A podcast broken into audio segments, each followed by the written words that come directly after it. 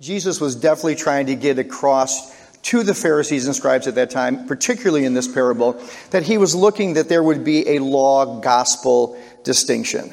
He takes two characters, he takes three characters, he takes four characters, and begins to illuminate through a little moral spiritual story this, the, the parable of the prodigal son. In typical Jewish fashion, the older brother would get double the inheritance as his siblings. In this case, the older brother would get two thirds and the younger brother only a third. The younger brother says to his dad, I want my money now. Remember the commercial for, was it J.G. Wentworth? I want my money now. Yet what he's saying in that reality is, you have become dead to me. You're going to give it to me anyway. You owe it to me. Give it to me now. And the entitlement mentality leads him from a place of haughtiness to a place of absolute humility and bitterness. Was this kid ADD? Was he ADHD? Was he anxious? Was he depressed? Was he frustrated?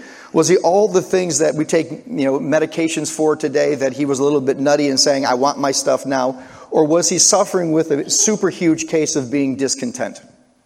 Now, I'm going to tell you, it's my thought process that he was a malcontent to, to a massive degree. As we are all malcontent to a massive degree. We're always doing something on what, what's the bigger, better deal for me? What's in it for me? Where, where, FOMO, fear of missing out. You know, I, I'm in the business of comparison. And what we know is that those things have a tendency to cause a massive amount of consternation and problems. And it does. It causes some anxiety, especially when we're in the business of comparison.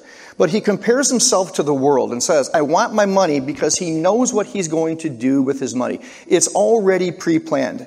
He's not going to the stock market to invest it. He's not going to start an orphanage.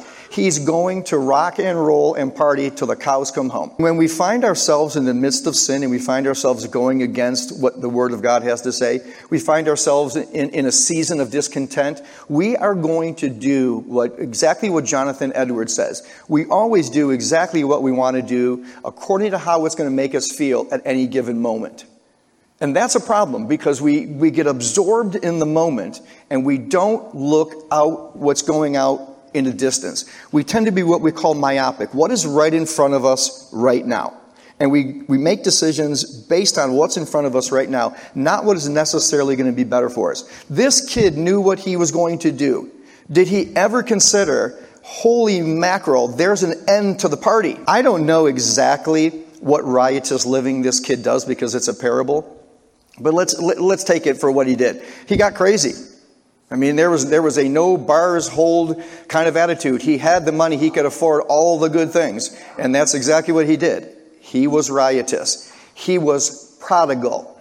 He took his money and he wasted it with reckless abandon. There was nothing left. What does it profit a man to gain the world yet lose his soul?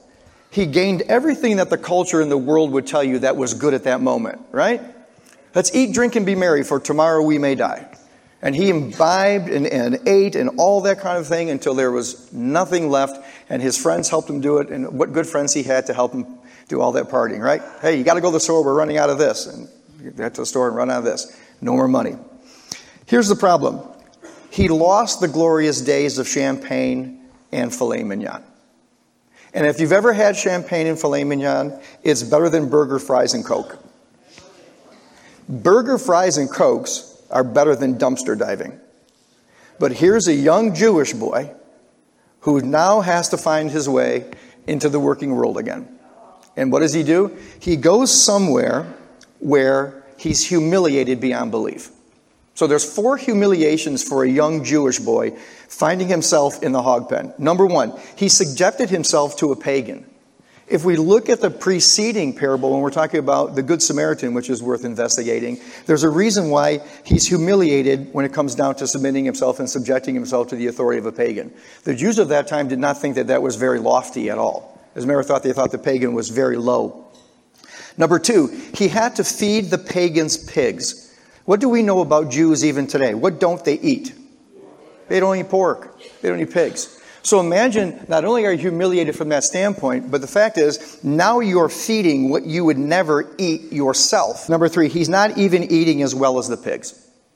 Now that's got to be humiliating because he doesn't eat pigs. He's not supposed to eat pigs. The pigs are eating better than him. So now he realizes in a caste system that he's lower than what he values as low. Number four, no one gives him food, not even the slop.